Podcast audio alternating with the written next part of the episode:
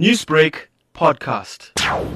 Judge uh, Esther Steyn, since this morning, began her judgment in the trial, the Sadia Sukhraj trial, uh, at the Durban High Court. Since the morning, she has been recapping on uh, the testimony provided by the witnesses, the 11 witnesses, throughout the trial process. Uh, you know, and one of the, the key witnesses, obviously, you would know, is that of Sadia's father, that's Shailendra uh, Sukhraj. Uh, she went through the base of what she what he said and, and many of the other witnesses uh, and and she focused on the key points uh, under which she will now make her judgment come two o'clock this afternoon. Many Chatsworth residents were up in arms when this incident occurred and fully supported the Sukhraj family. Is there a strong community presence in court today? The family is in court. Sadia's parents, that's Shailendra and uh, and, and the mother are both in court today, and they're accompanied by a few of the family members, quite a few of them.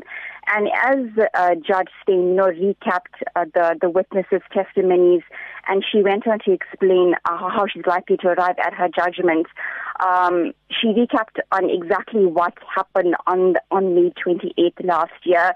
Uh, the, the, the series of events from the morning until the afternoon and, and testimonies thereafter. And Sadia's mother was extremely, utterly emotional. You know, she kept crying, uh, you know, having to hear once more what had happened on that day and how she had lost her child.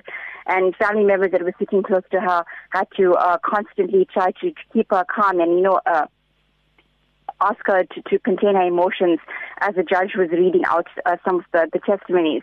But you know, just just to, to, recap on what the judge had mentioned, she said three of the witnesses uh, did not know the accused prior to the incident. Despite this, all of them, all three of them testified that he was in possession of the handbag. Now, this was a black handbag that was in the vehicle, uh, which contained uh, you know cash as well as cell phones belonging to Sadia's mother. And she said that the bag was in the front uh, seat and and the, the, the, driver, which is the witness, was, uh, was, which is the, the, accused, was seen searching for the handbag. Uh, she said that witnesses, independently from each other, implicated the accused in one or, or the other way.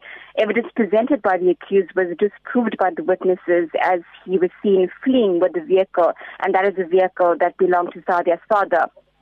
She went on to say that Officer Raghunandan, uh, you know, who came out to assist that morning, never lost sight of the accused.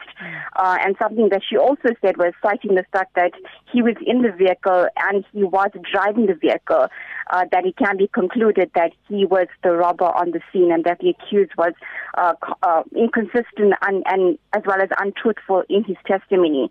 And given that it has been proved that the accused was one of the robbers and uh, he actually held the family at gunpoint, the accused will be held liable for the murders of his accomplice as well as Sadia Sukhraj.